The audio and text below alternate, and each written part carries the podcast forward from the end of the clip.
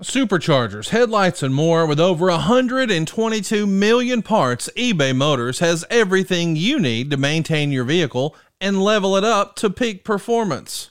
And with eBay Guaranteed Fit, your part is guaranteed to fit your ride every time or your money back. Stay on your A game with all the parts you need at the prices you want. It's easy to bring home huge wins. Keep your ride or die alive at ebaymotors.com.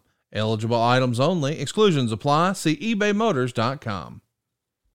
This episode is brought to you by Shopify. Whether you're selling a little or a lot, Shopify helps you do your thing, however you cha-ching. From the launch your online shop stage, all the way to the we just hit a million orders stage. No matter what stage you're in, Shopify's there to help you grow. Sign up for a $1 per month trial period at shopify.com slash special offer, all lowercase. That's shopify.com slash special offer.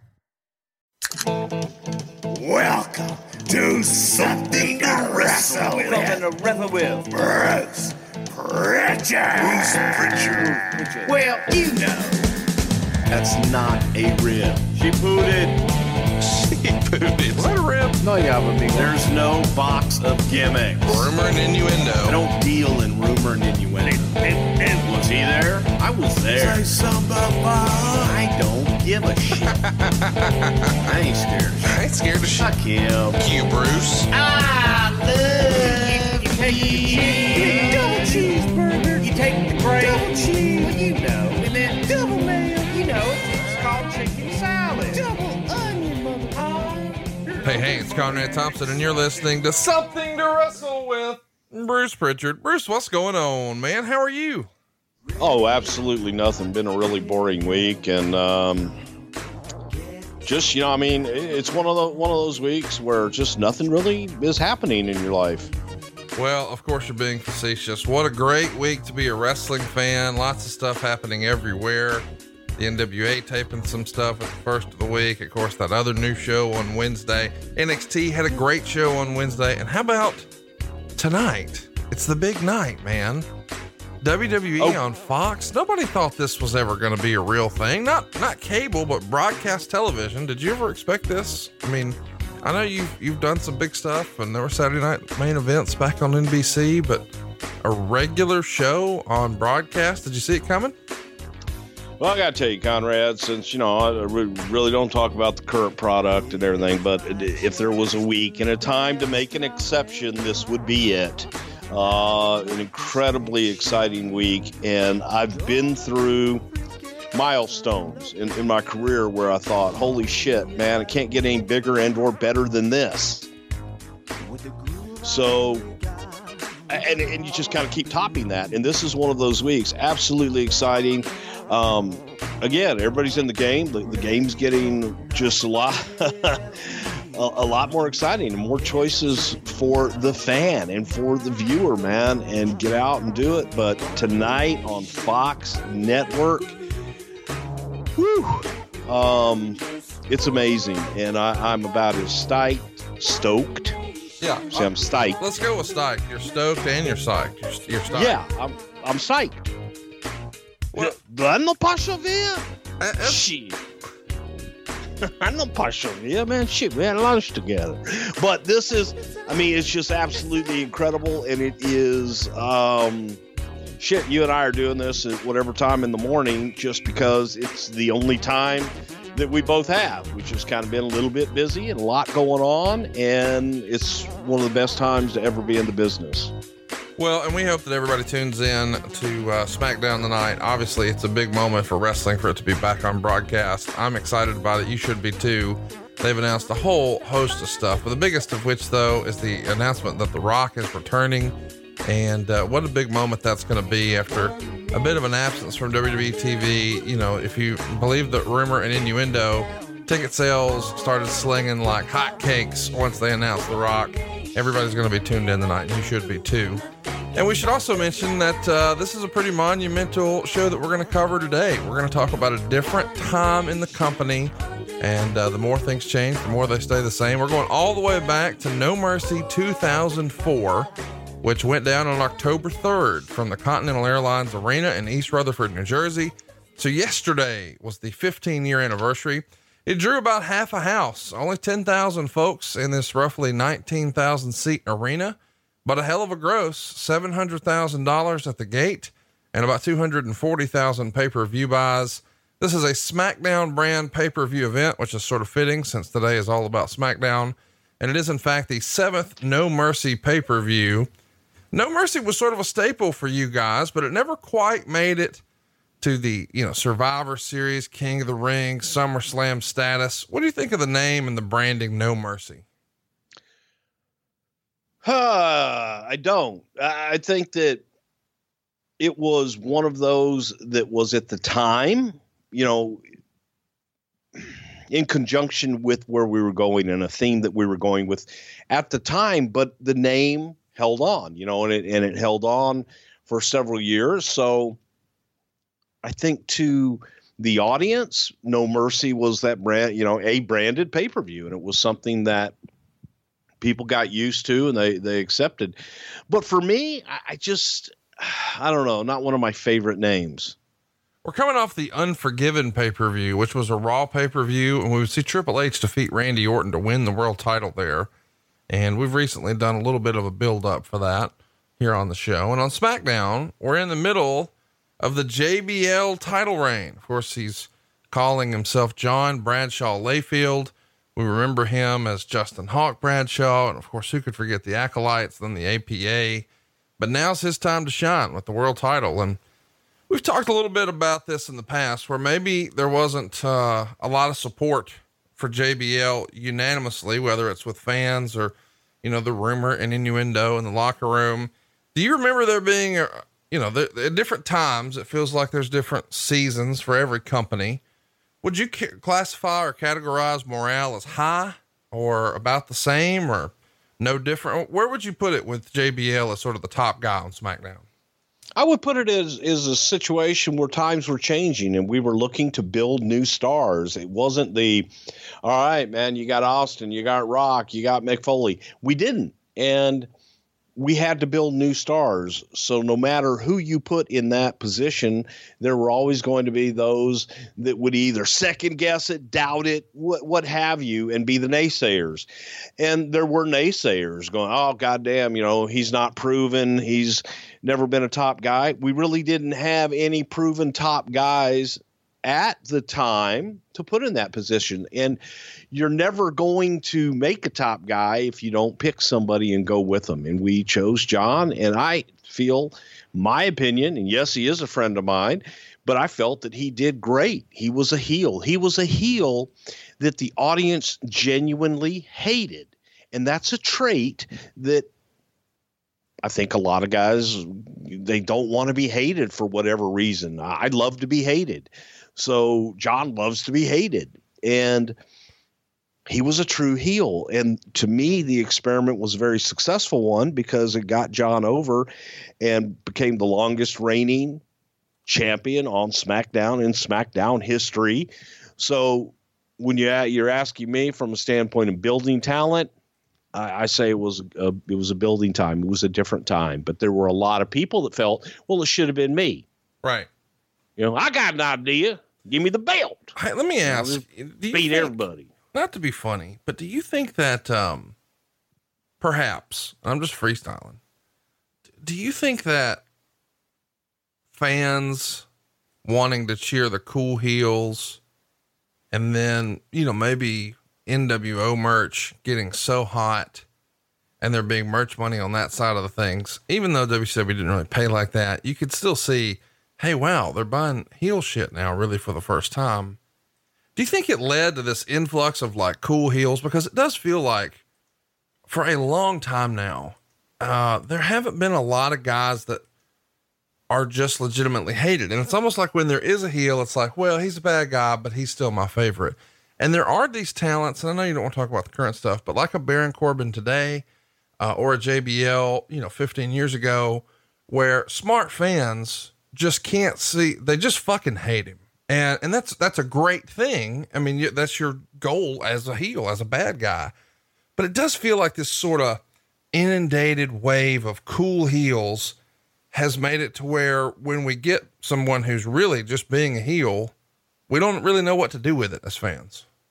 Well, I think that the, you know, for the smart fan, if you will, uh, that thinks they know everything and understand it, to me, it's the greatest compliment in the world when they hate the heels. Right.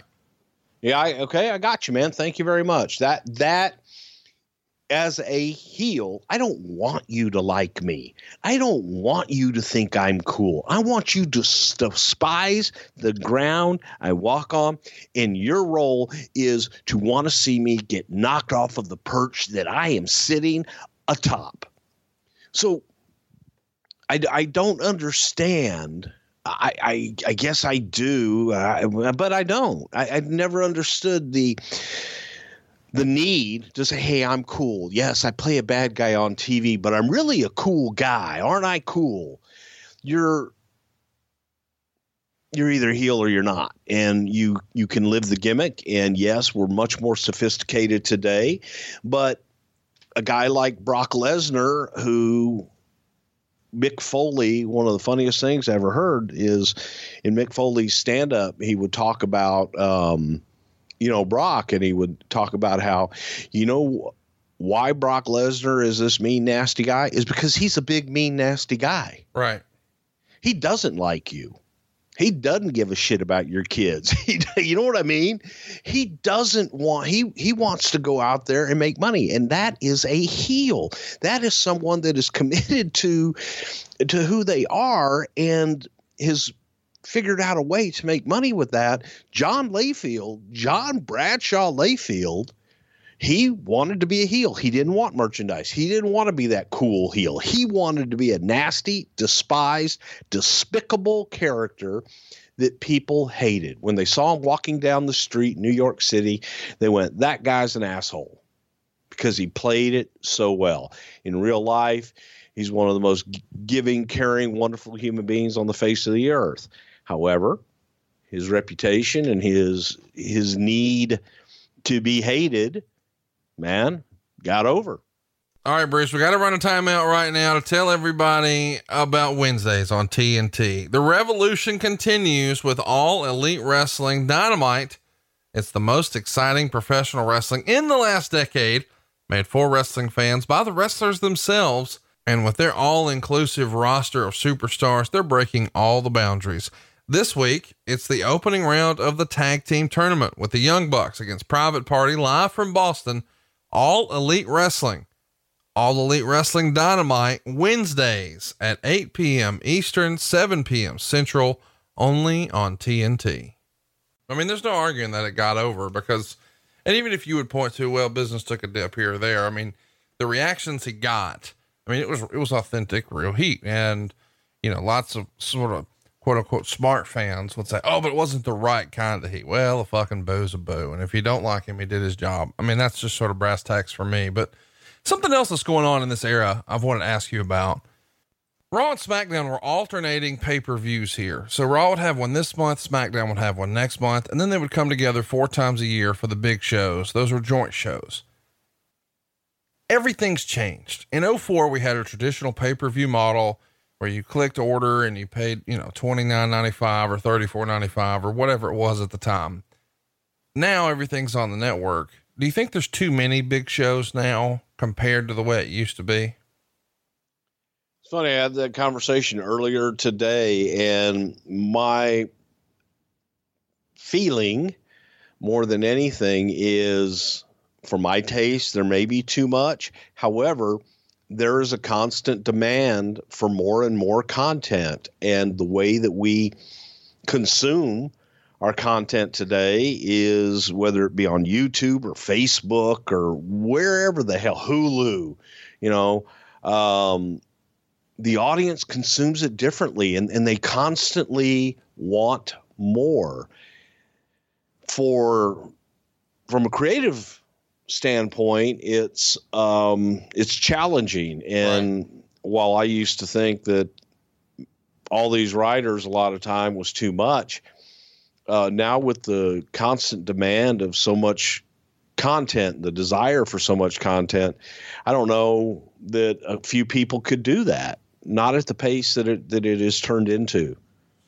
It's worth mentioning too, you know, that there's probably the strategy of or the theory of let's overwhelm them with content. Like if we if we give them a lot of value, you know, everybody's competing for the same dollar in entertainment right now. And, you know, for, for nine ninety nine, if you get not one, but two big shows a month, that feels like a big value. So maybe that's part of the strategy.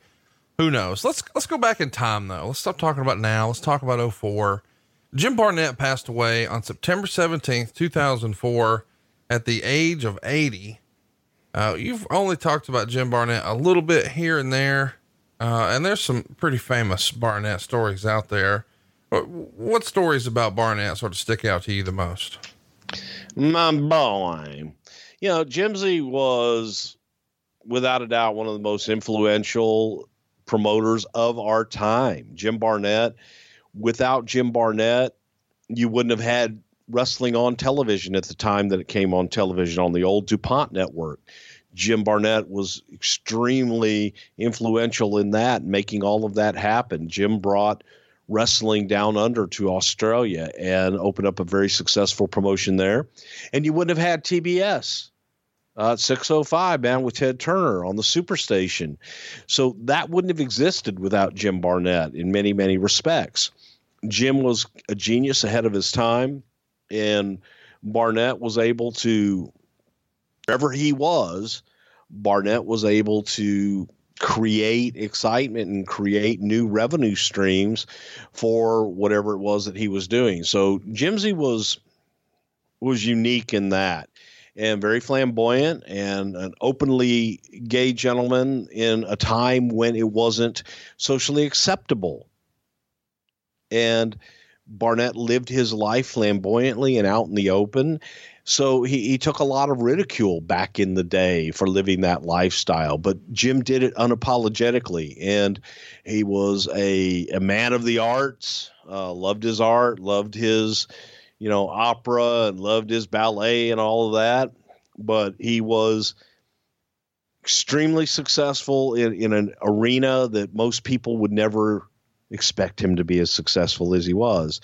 But Jim had a lot of enemies and I learned, you know, many years later, it was people would always look at Tommy Rich, and Tommy was one of Jim's boys. Tommy was one of those guys that Jim fell in love with and wanted to make champion, and Jim wanted, you know, Tommy to be the man and to be the guy. And people always would have rumor and innuendo about Tommy Rich and what have you.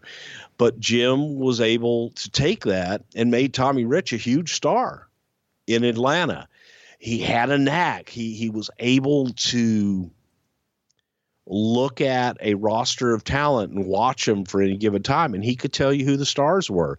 Jim Barnett, about this time, right before Jim passed, you know, John Cena was really catching on, and I would speak to Jim every week. I, I would call Jim and ask him, "Did you See the shows, Jim? Yes, all bros.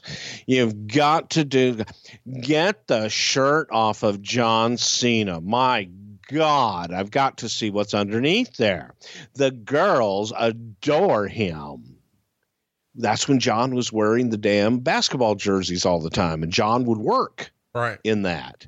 And Jim just was was on me. And I remember Jim came to one of our television tapings in Atlanta, and I told John this and I introduced him to Jim. And the first thing Jim says is, Oh, my boy, you've got to get your shirt off. The girls just adore you. And John started to laugh because he thought that, you know, all these years he had heard these stories about Jim Barnett. He didn't realize that, oh my God, this guy's for real. Barnett was a was a uh, walking, talking Mr. Magoo. You know who Mr. Magoo is or was? I do, yeah the old cartoon character, the old man with the thick glasses, and and so on and so forth. Um, Jim was blind as a bat, but very oh and and meticulous, and everything had to be exactly in its place. So Pat Patterson used to go into his office and he would switch his drawers in his desk. So Jim would go into his right you know top right hand drawer for a pen if you will and pat would switch it with another drawer and his assistant's name was Maureen, and you could hear down the hall, Maureen, where are my pens? Why do you move things? And it just they they would unmercifully rib him. Jim used to get shipments of shoes shipped to the office. Like when I say shipments, he would get like you, he'd get like 20 pair of shoes at a time. I love you said like me. Yeah. And and Pat would go in and Pat would go through the shoes, see which ones he liked, and Pat would just, you know, help himself to a pair or two. And Barnett would never know the difference. Right. Cause you Because ordered so gets many. so many. Yeah. Yeah. You know, it's like you. I mean, I went in and I tried on the shoes that fit me in your closet, and you still don't know. No, I don't. If you, I don't think we wear the same size shoe, but if you got some for Kane, then, then yeah, I probably, I probably haven't noticed at this point. Well, yeah, exactly. So, I mean, it, it all works. But I, I loved, I loved picking Jim's brain just to get his his take on the business. Give me another Because- idea, like a, a more modern era. So you, you were saying that he saw Cena was a star, Oh God, yes. but are there any other little suggestions or, or things that he may have pointed out, even way back in the day that, that you just remember like, damn, he saw it before anybody else. He saw, uh, you know, as far as then, you look at the guys that were on the right. He loved Batista. He loved, uh, actually, Jim Barnett was at the time. You're you're going back. This is 2003, 2004, saying, "Oh God, Batista's a movie star. He's a matinee idol." Look at Dave now. You know, Dave's in movies. I don't know if he's a matinee idol, but he's definitely successful in, in that genre. Uh, Randy Orton, he looked at Randy Orton and thought, you know, this guy is your champion of the future. So Jim, Jim liked the young boys, but Jim had an eye for that talent, that young talent that you could invest in and get your investment out down the road. So you look at him, and he hated Bradshaw. He thought that Bradshaw was the quintessential heel. Absolutely was like, oh God, the cowboy. He needs to wear a black hat because he's a bad, bad cowboy. And you know, that's why actually why we kept him in the white hat as we did, because it was the antitheses of the white hatted cowboy. And a guy like Jim Barnett just thought that that was the perfect heel. Why does everybody, uh, whenever they talk of Barnett, feel the need to remind you that he was homosexual? Because in that era, people didn't live their life if they were a homosexual. They did not live their life in the open as Barnett did. And Barnett was proud, and Barnett did live his life out in the open. And it wasn't always easy for him. That's why I think that he was so damn brave the way that he did go about living his life and having the success that he had in a business that at least outwardly you know people would oh you know you're talking about the 50s Right. where you you didn't you didn't have that it, it wasn't it wasn't something that people lived their life out in the open like that. And barnett did. Barnett didn't give a shit. And in spite of all the prejudice and, and everything that was heaped against him because of his preferences then he was still he beat them all at their own game he was smarter than them. He was able to say i don't give a shit what you think about me personally but business wise i am successful. So you have to go back in time and look at it through the lens of people in that era. Well- in the six fifty, you know 50s and 60s where he really came into power. Let me ask too, because this, you know, is important to the context of the conversation since we're talking about it now. But from what I've heard, of course, I never met the man, but from what I've heard, uh, every this was something he had a sense of humor about, and and it was part of the ongoing sort of joking nature of a lot of his relationships. Yeah, Jim. I mean, that's what I mean. Jim didn't care. He would have fun with it. Um, It wasn't something where you're making fun. It's something where you're just with your buddies. Like I bust your balls and we call each other mean names off air and on air. But like even Tony Schiavone, you know, I mean, he texts me, he's like, Hey motherfucker, are you up? I mean, that's just the way we talk. Right. You know, like uh, recently, uh, for some show, uh, someone pointed out that I was in the crowd and he's like, Oh, I didn't see him there, but how did I miss him? God, he's fat or something like that. And like, that's fucking funny to me. That's not, I didn't go fucking boohoo. That's funny, you know? So I don't care. And I just imagine based on the fact that everybody mentions that he was homosexual, that that was probably part of everyone's conversation. They just busted each other's balls in such a manner. That was Jim's identity. Right. And and Jim would for Halloween one year he dressed up as Dr. Love, a proctologist, and walked around with a rubber glove on. Oh my! I, I let me give you an exam. Um, yeah, he he didn't give a shit, and that's that's who Jim Barnett was. Let me ask, you know, there's lots of weird little things that you hear about Jim. Is it true that Jim like had a driver and had a Rolls Royce and had this immaculate penthouse, but really maybe a lot of that was just for show. He wanted to appear to be maybe more successful than he really was. Or did you hear anything to, to that vein? Well, I mean, he did have an extravagant penthouse. He did have a driver with Rolls Royce, um, but he earned all of that. That wasn't, you know, wasn't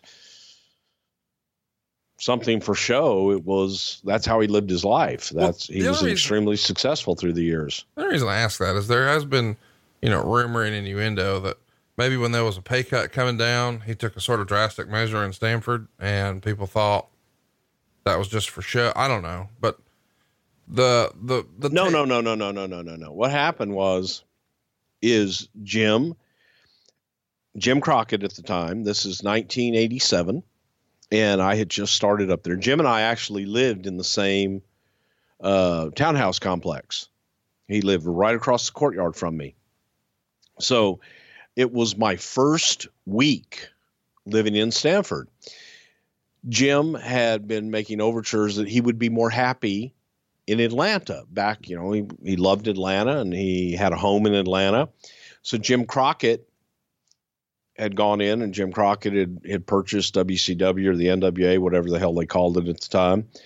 And Crockett had made overtures to Barnett, you know, hey, would you ever consider coming back? And I don't know if it was Jim trying to get more money out of Vince, like, oh, Crockett wants me, and and play that game or what it was. But that's not a good game to play with Vince because if you tell Vince I'm unhappy, this guy over here would rather have me. It's like, well, okay, if you're unhappy, then go there.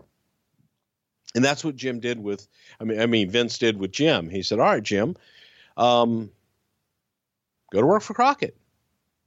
Leave. You you you can go. Uh, you want me to fire you? I'll fire you. Well, whatever, whatever will help your cause. But if you're unhappy, go. And Jim took that as, oh my God, I've been fired. And after Vince did that, Crockett was, you know, not, hey, Jim, come on. You know what I mean? Right. He, he didn't so he, he made his just- play, yeah. Yeah. And it wasn't real on the other side. So Jim Jim took a, an overdose of uh, downers. I don't even know what the hell he took, but he took a bunch of pills and Mm. had attempted to commit suicide. God dang, we got to do a whole episode on this dude one day. Let's, uh, oh my god. He you know, and and again, you hear all of these things about him, but he was uh, just a, a, a wealth of information and knowledge and just psychology that I wish you know more people had. Uh, plus, he was a flamboyant character that, was that was interesting as hell to listen to his life stories and his life experience because that just amazed me. Um, people living in adversity because he was different, at least to the the the outsiders. And and, and it's funny when you find out that this person lived their life as someone else behind closed doors. A lot of times, they outwardly they may have been one thing, but behind closed doors there was something completely different. Not with Jim Barnett. He, was out there, man, and uh, he was successful and, and a very interesting cat.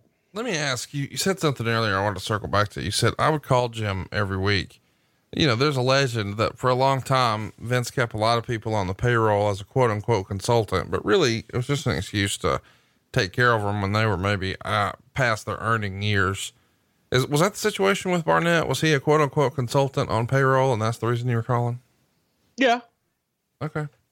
Yeah, definitely. But it was, it came from a place of who's out there. You know, no different than Jarrett. Jarrett was a consultant back in the day, but Jarrett didn't have anything to offer. Um, Barnett, you know, actually did, and I enjoyed. I, I that was a part of my job that I really enjoyed, just visiting with Barnett on a weekly basis. I, you know, I'd carve two or three hours out, you know, once a week, and sit on the phone with Barnett. He had never met my wife, and would would always say, "Oh, Bruce, I've got to meet your wife and children." And he would send, you know, shit. He he would send gifts. He would send cards. He just was a very thoughtful, just charming guy. Let's talk He about it. Connie. I would have loved you. Yeah. That's what, that's Sweet cheeks. that's what JR tells me every week. Uh, Ray Traylor, somebody else that we really love here on the show, the former big boss man, the big Bubba Rogers. We did a whole show about him in our archives, which you can check out right now at somethingtowrestle.com. But unfortunately, we lost him the week after we lost Jim Barnett. He would pass away on September 22nd, 2004. Man, what a legacy this guy leaves. But when I just say his name, Ray Traylor, what's the first story that pops to your mind?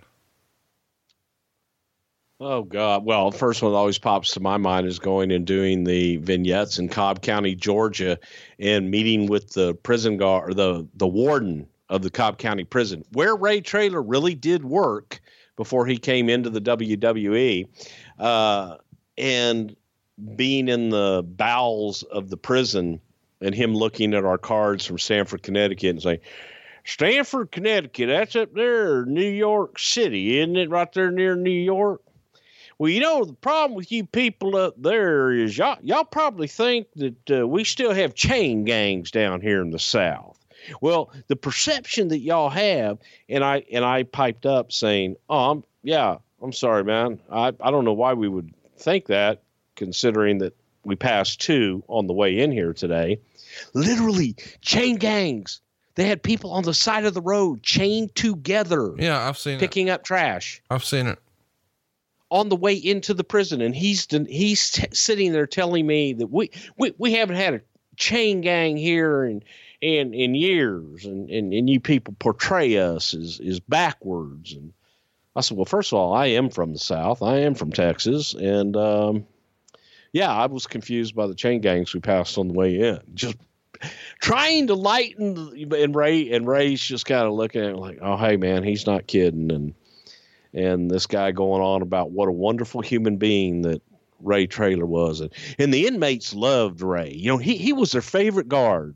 They loved him, and y'all y'all went out and told stories about how how he's evil and how he beat prisoners. That just ain't true. well, yes, we we know that. Yeah. but Ray was, was just a sweetheart, and I loved. Uh, I just loved working with him, and you know, from the very first time, he was the third brother love I ever did, where we had Slick come out and introduce the Big Boss Man, and it was all done in one night. And I remember the third one, people were coming over the the barricades on that third one with Slick and Boss Man, and I was thinking, oh shit, we got some heat. This is good. They didn't like me then. And by the way, I loved that they hated me. well, let's uh let's talk about something else that uh I know you probably won't hate talking about. There is a Raw Diva candidate. So you guys are doing a diva search on Raw and one of the candidates is named Carmella and she's dating the uh Browns quarterback, former 49er quarterback Jeff Garcia. And she is the reigning Playboy Playmate of the Year and she gets into some fisticuffs there in Cleveland. And uh, apparently, this is not a work. It was written the other Raw Diva candidates don't like her. She has come across as if she's just there for the exposure and money and not because she enjoys herself or has any respect for wrestling. All of the Raw Diva candidates except Carmella discussed with each other what they were going to say in the controversial segment on Raw, and each approved what would be said about themselves. Carmella, on the other hand, was blindsided by all of the crude comments about her. Uh, we should mention on the September 20th edition of Raw, Coach would announce that Christy Hemme had beat Carmella in the fan voting, and she would become the $250,000 Raw Diva Search Prize winner.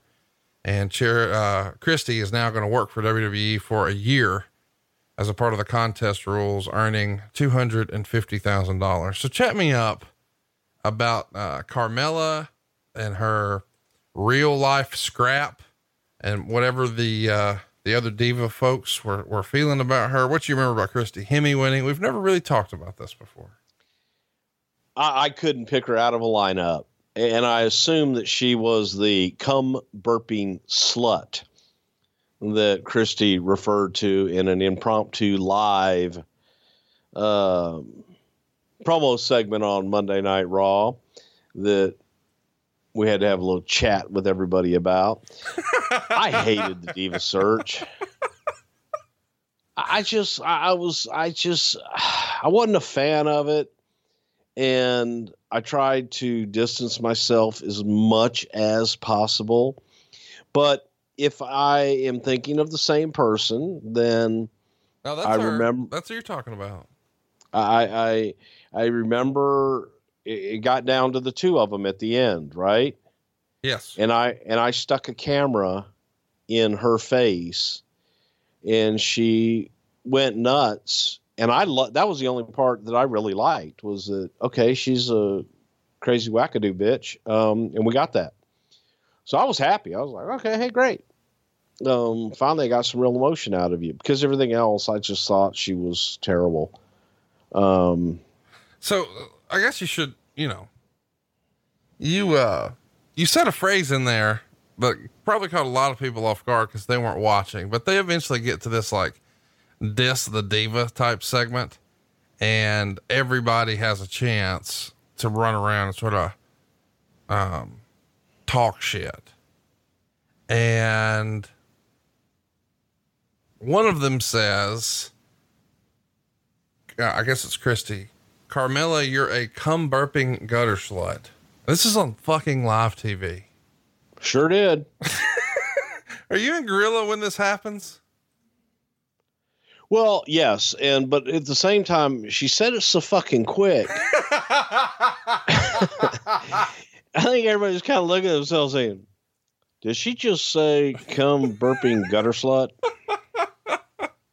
Can can we say slut on TV? you know, I think the cum burping part is okay; it's accurate. But um, yeah, it was it was one of those moments of God damn it. Um, who you know you tell them what you need to tell them what not to say. And cum burping gutter slut became one of those phrases on the do not say list. It's amazing to me that, um, that this is a real thing. Apparently, uh, I mean, in this battle, um, Amy Weber says something like, whore, you don't have any respect for the WWE. You don't know shit about wrestling.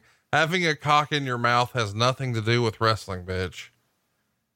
Uh, and then another, uh, Joy would say, Carmella, you talk a lot of shit, but you've got a gap so wide you could drive a truck right through there, baby. The, it, what the fuck is going on? By the way, when this thing gets kicked off, Kevin Dunn, Lord bless him, is quoted as saying, We want someone we can put on a pedestal here who can represent the WWE in a classy, I won't say sophisticated, but a classy, nice manner. It's easy to go lowbrow, and that's not where we're going to go with our product in general or in this search. We've been fighting our image for 50 years, but there's 50 years before us, and we understand that. And uh, I mean, he's pushing that, man, this is not what you think it is. And then these girls, holy shit. Sorry, women, ladies, they're going after each other in a way that you just can't confuse with classy or respectful. Bring them home to mom. Well, so Hey, check- mom. Well, it's it's too bad that Blue Chew didn't sponsor this Raw Diva search because I feel like it would have been fairly easy at different times, and it would have given the girls something else to talk about, and the the girls in your life will have something to talk about if you just go to BlueChew.com and use our promo code. What is it, Bruce? Well, that's simple, Conrad. The promo code is Wrestle, and you absolutely get your first order of Blue Chew 100% free. You just got to pay the five dollars shipping, and it's going to show up to your house in discreet packaging. And here's the good thing: it's got the same active ingredients as both Viagra and Cialis, but because it's chewable, it can work up to twice as fast as those, and you can even take it on a full or an empty stomach. This is a no-brainer if there ever was one. Go to BlueChew.com right now. They'll set you up with an online physician, so it's cheaper than the other two because you skip the in-person doctor's visit. If you're prescribed, they'll ship very, very quickly, so you don't have to go down to the pharmacy. And man, why wouldn't you try this? It's made right here in the USA. It shows up discreetly. And how hard is it going to make their dick, Bruce? Oh my God, Rock. Well, I can't say that. Extremely hard. You'll get a boner that would be able to fill that gap. And anyway, Well, I mean, listen, you, you almost said rock hard, and I think that's appropriate considering what's happening later today. Uh, Christy Hemme, a name we don't talk about much here on the show. Is there a, that's got to be one of the more interesting stories in the history of professional wrestling. How she came in and what all she was able to do. And I, I don't know. I'm sort of fascinated with her story. What, what do you, what do you want to share with us about Christy Hemme? God, I you know I worked with Christy a, a little bit while she was there, and Christy was someone who really wanted it, and she wanted to be she wanted to be a diva, and she wanted to work, she wanted to to learn it. Um, and then I worked with Christy at TNA when Christy was the host for a lot of the TNA stuff. I always found Christy to be really pleasant, nice, but. uh I didn't didn't deal with her that much, at least on the WWE run at all. it's just fascinating to me how she comes in and I mean, this is a, a lady who wins the diva search. And then before you know it, she's on the creative team for TNA. Like what? Just a fascinating individual. Hopefully we get to do a deep dive on her some other time. And, um, well, she's certainly a quote machine. We'll just leave it at that. We should also say that, uh, this voting that's happening with the fans, uh, has a disclaimer on the website from WWE. It says WWE in its sole and exclusive discretion reserves the right to change the rules, method, or manner of fan voting and winner selection at any time for any reason whatsoever or for no reason at all. So I'm just waiting for you to tell me, um, was this fan voting legit? Did Christy Hemme really win? Yes. At this point, given that this other uh, lady apparently doesn't care about wrestling and is getting in scraps.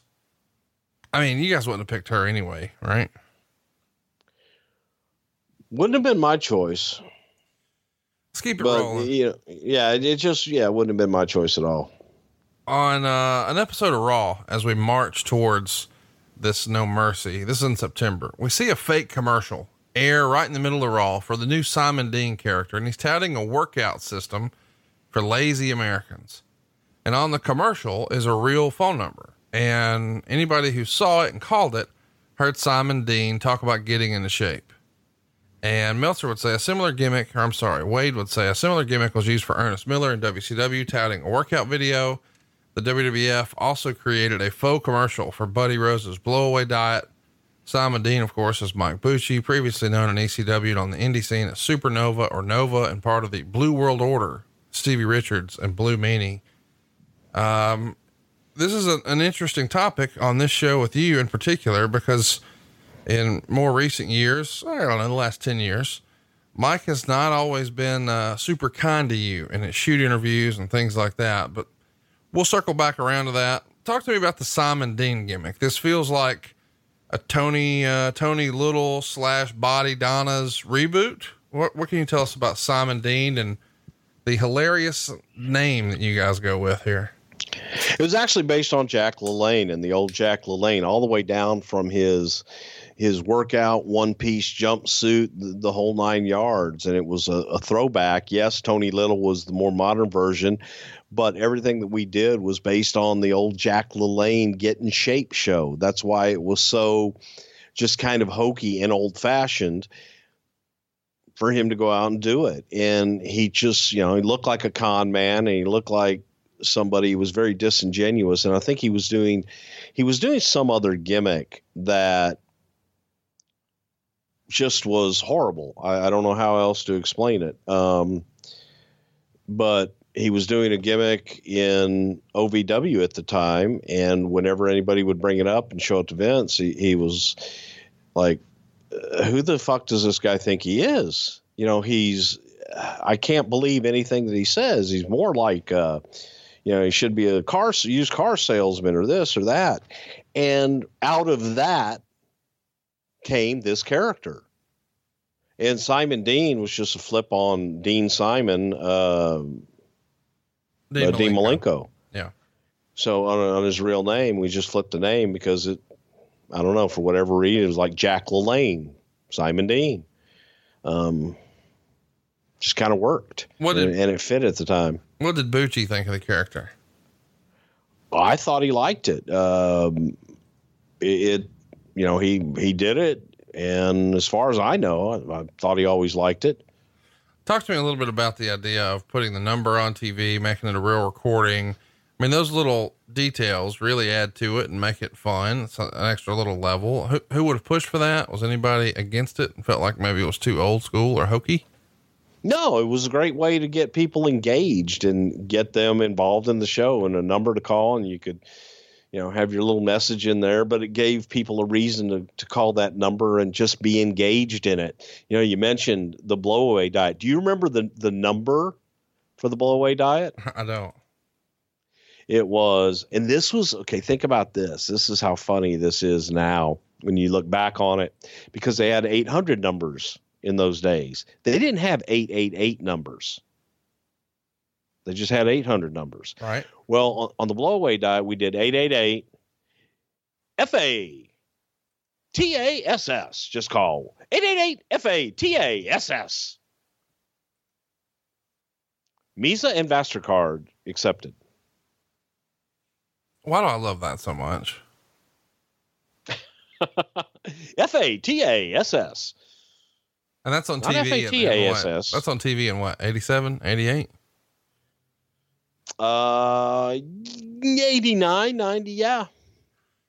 Talk to me about, um, you know, as you guys are sort of working through the, the look, how involved are you with the, the Simon Dean presentation, where it's slotted on Raw? How hands on were you with all that?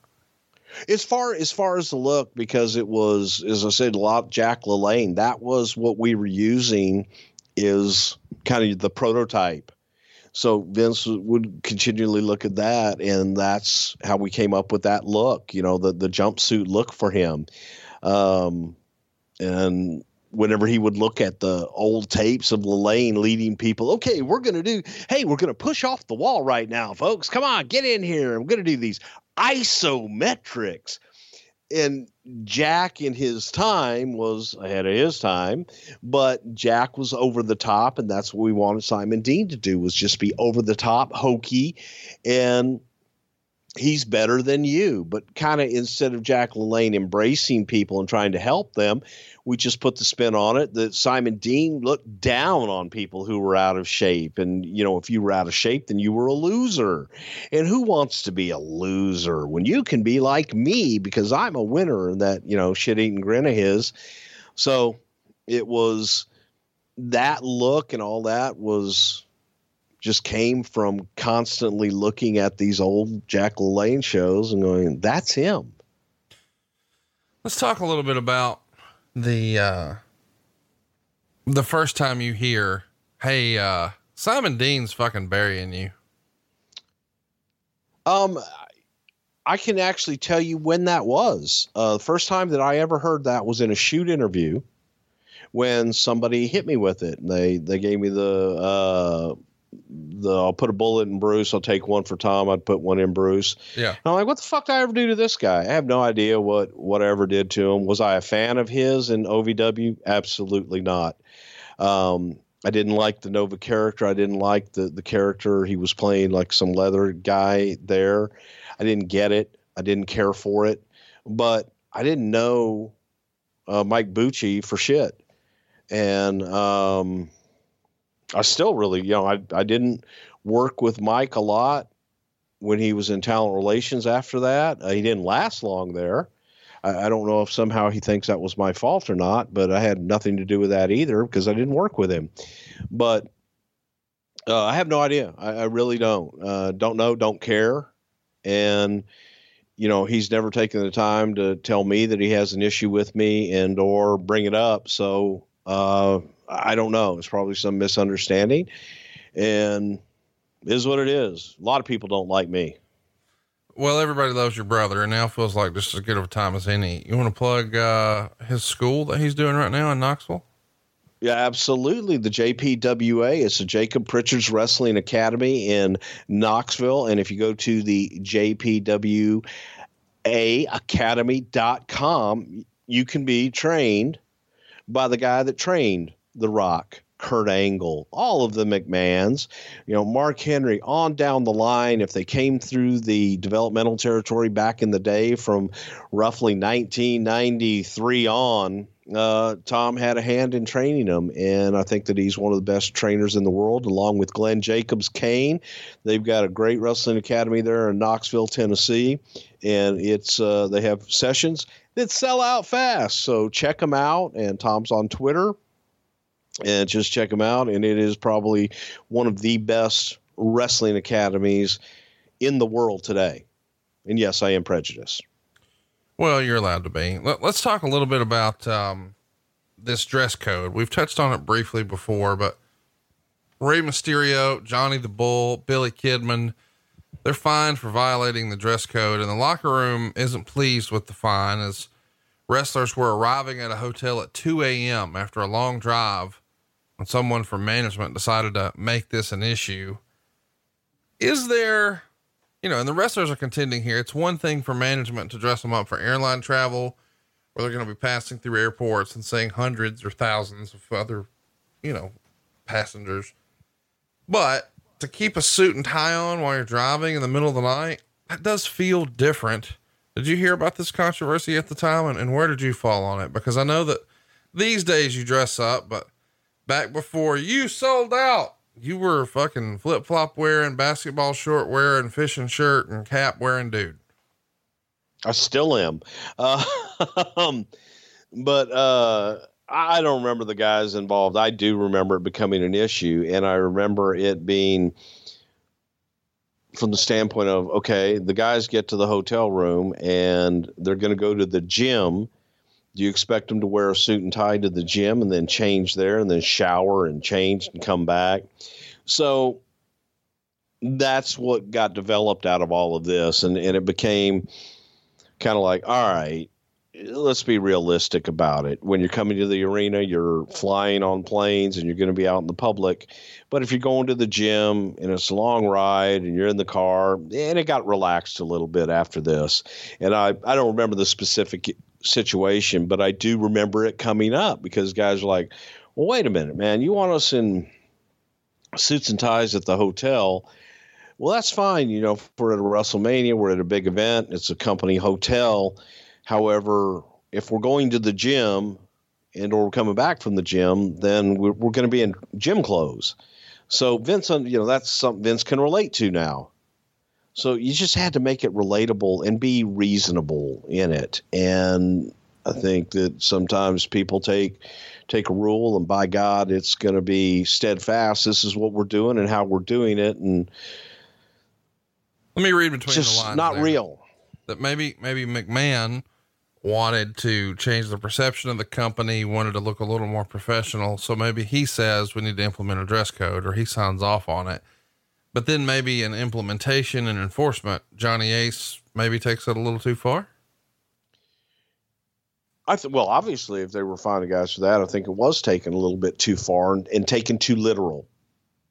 So, while yes, in spirit, should be a dress code and guys should be presentable, and I have no idea what the hell they were wearing or, or what it was, but in Rey's case, you know, shit, he wears a mask. How do you even know it's Rey? Um, but I think it was just probably taken too literal and taken a little too far. Let's talk about uh, something else that was taken too far. On the September 16th episode of SmackDown, there is a segment that we get asked about a lot, and we're finally going to talk about it. John Heidenreich kidnaps Michael Cole out of his announcing chair and brings him backstage, where he locks him in a room. And Heidenreich tells Cole, who had a spat with his manager Paul Heyman the previous week, that he had been, quote, watching and studying him. And we all have some desires, he said.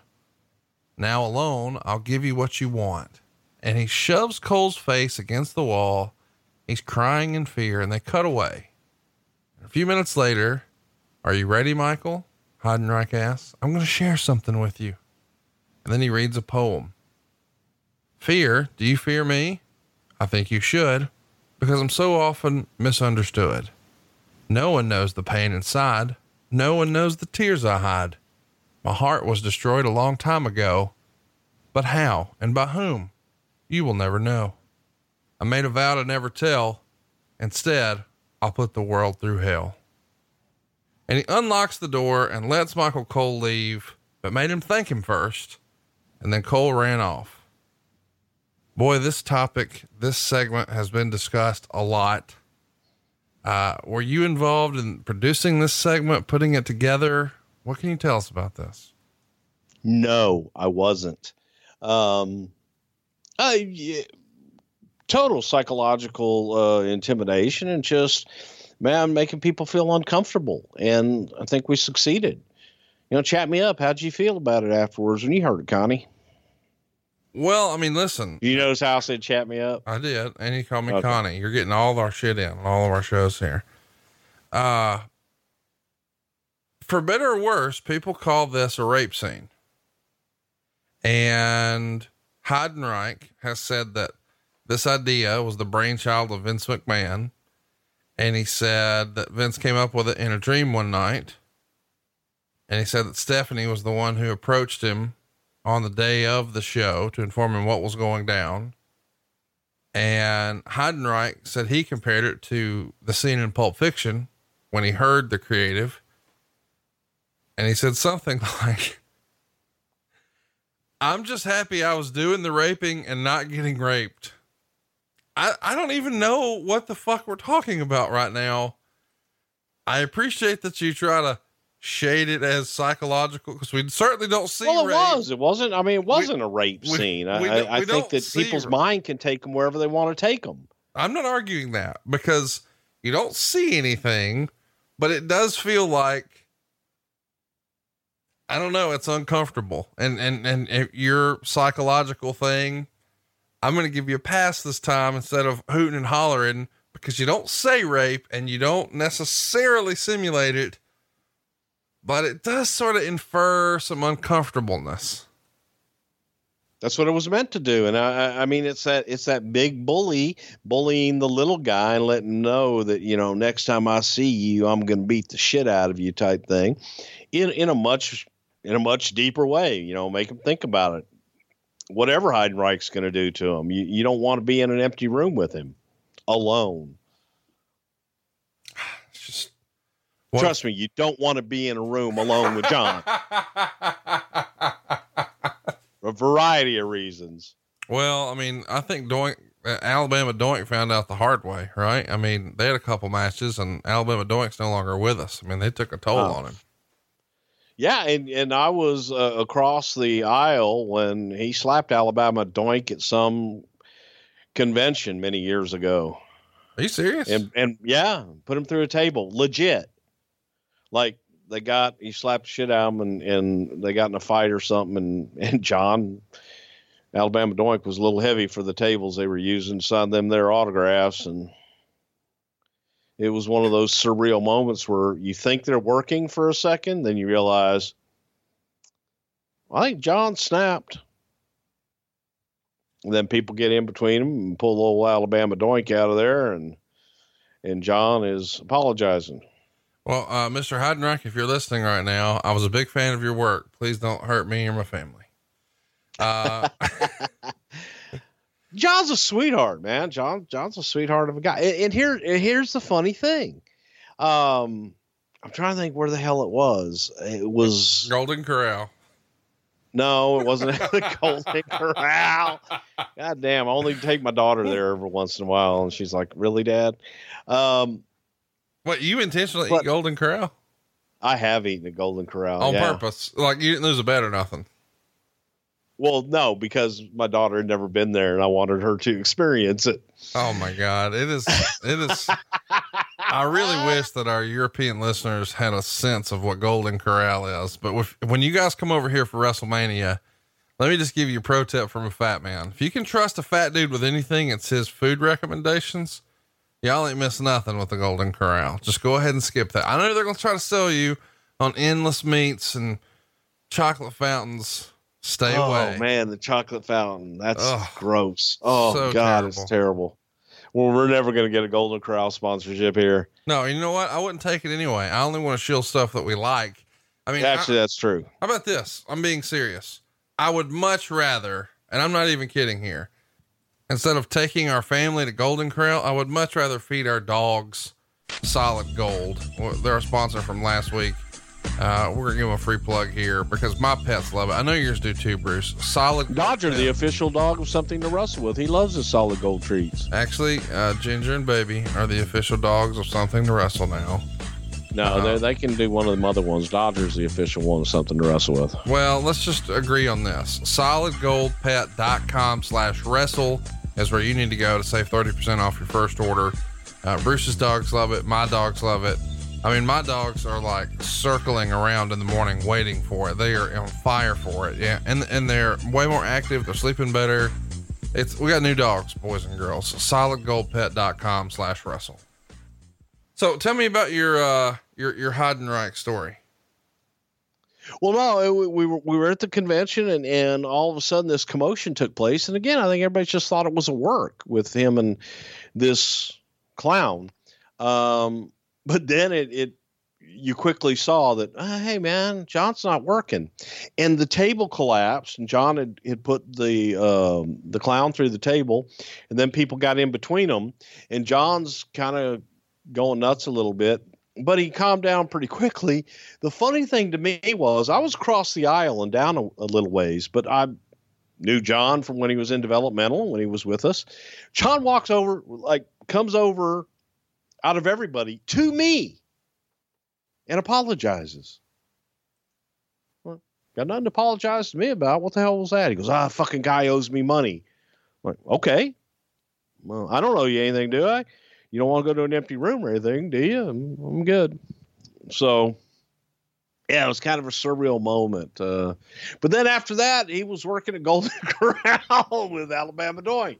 It's unbelievable. And what else is unbelievable is in this era, you guys are running uh, promos saying that Steve Austin, Hulk Hogan, Mick Foley, Stephanie McMahon, and Vince McMahon are returning to SmackDown to celebrate the season premiere and fifth anniversary of the show.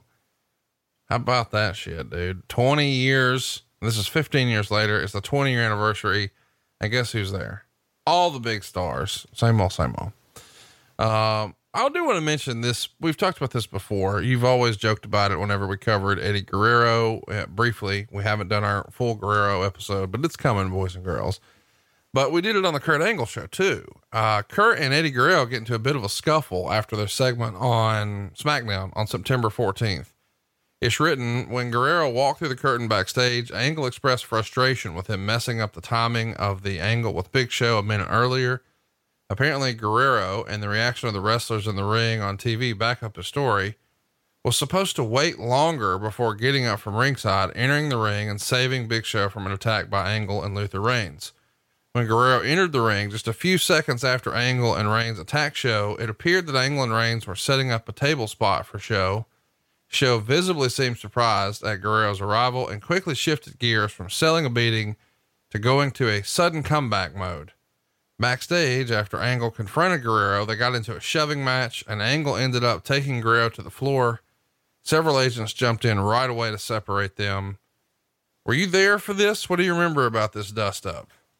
I was there for it. I, I didn't see the actual attempted takedown. And, and what it was was they got into it and it was uh, apparently a little shove here. But Eddie tried to double leg Kurt, and Kurt just kind of front face locked Eddie and and got him down. And everybody got between them. Thank God. But right afterwards, Eddie's sitting on a table right outside of Gorilla, and I'd heard of this, and I come running up, and I look at it, and I go, "What the fuck happened? What, what were you thinking?" I don't know, man. I'm just stupid. He's a fucking Olympic gold medalist. He goes, I know. I'm just stupid, man. Okay. And it was a pissed off Eddie because he realized it was tempers flaring, hot headedness, and, and Eddie could be uh, be very passionate at times. And Kurt was an Olympic gold medalist that could pretty much do whatever he wanted with you. Let's talk about Jamie Noble. He makes the news in this era. He's terminated by WWE, and WWE didn't specify the reasons for his departure, but sources within WWE say he was let go due to a problem with documents he filed regarding medical insurance claim that involved WWE but shouldn't have. It's written Noble was by all accounts well liked among his peers, but seen by management as a bit lippy he wasn't considered a major asset to the roster by management due to his smaller stature, ordinary working style, and inability to get himself over, at least in their view. He might have been given another chance if he were more highly regarded. It's really, really hard to get fired around here, says one wrestler. He must have really fucked up because if you keep your mouth shut and show up and do what you're told, odds are WWE will be loyal to you. Now, the rumor and innuendo is that Jamie Noble had uh, been breaking the wellness policy unbeknownst to WWE and self injecting himself. And, and one of those injection points got infected. He went to the doctor, filed it on his insurance. When WWE sees, wait a minute, he's fucking what now? Uh, that's the end of Jamie Noble. What's real? What's not? What do you remember about Noble being asked to, uh, go a separate way here? Honestly, I, I know nothing about that other than when Jamie was gone. And the beautiful thing during this time frame was all I had to deal with was creative and on the creative end and didn't have to deal with any of that bullshit. So as as far as the real story and what happened, um, I it was so much better not to know not to be involved in it so that you didn't have to go in and and and talk about it have anything to do with it. So i didn't get involved in the rumor and innuendo and bullshit. I just remember because jamie we had done the stuff with him and Nidia and i thought jamie was one entertaining son of a bitch and an extremely talented guy in the ring obviously. And a lot of times you're just told hey we're releasing this guy and you move on I don't care. I mean, I really don't care what the issue is when you're just doing creative and that's what you're charged with. You just kind of go, okay, next. We're not going to, we'll write him out. Let's talk about uh, John Cena. He's gone filming The Marine. The rumor and innuendo is that Austin was actually offered that part first, but his agent told him not to accept it because it'd be bad for his career, which he still had high hopes for. Um, what do you remember about that? Do, do you think the, the movie would, it's the biggest, most successful WWE movie, if not ever. It's got to be up there. And it was, it was a great role for John. How do you think Steve would have done in that role? Actually, I think Steve would have done great in that role. And it was during the time, sometimes when guys get away from it, it, it happened with Steve, it happened with Rock, it's happened with different guys throughout the years where when you get to Hollywood and you get out to this bubble that the first thing that those agents and the Hollywood people do, oh, you got to distance yourself from that wrestling stuff. You, you, you can't be, you, they don't want that wrestling stuff. So the advice that Steve and a, a, lot of these guys were given was you don't want to be associated with a WWE production and and you know get away from that. You know you need to be doing big pictures over here. Um, so it was a great opportunity for Cena to step in. As you say, it was uh, the biggest movie I think the studio ever did.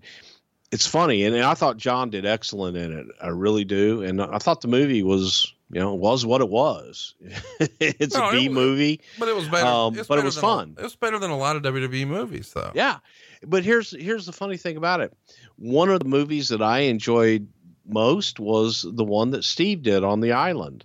Yeah, the condemned, right? Yes.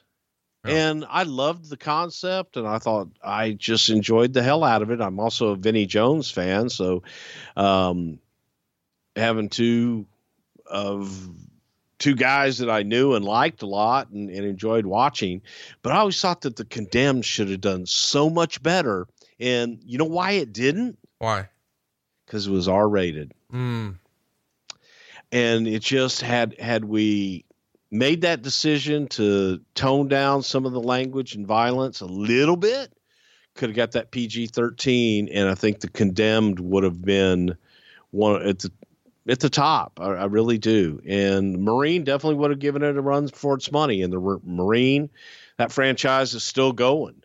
But Steve and the condemned that, that to me that was my favorite, and then uh, See No Evil, and then the Marine.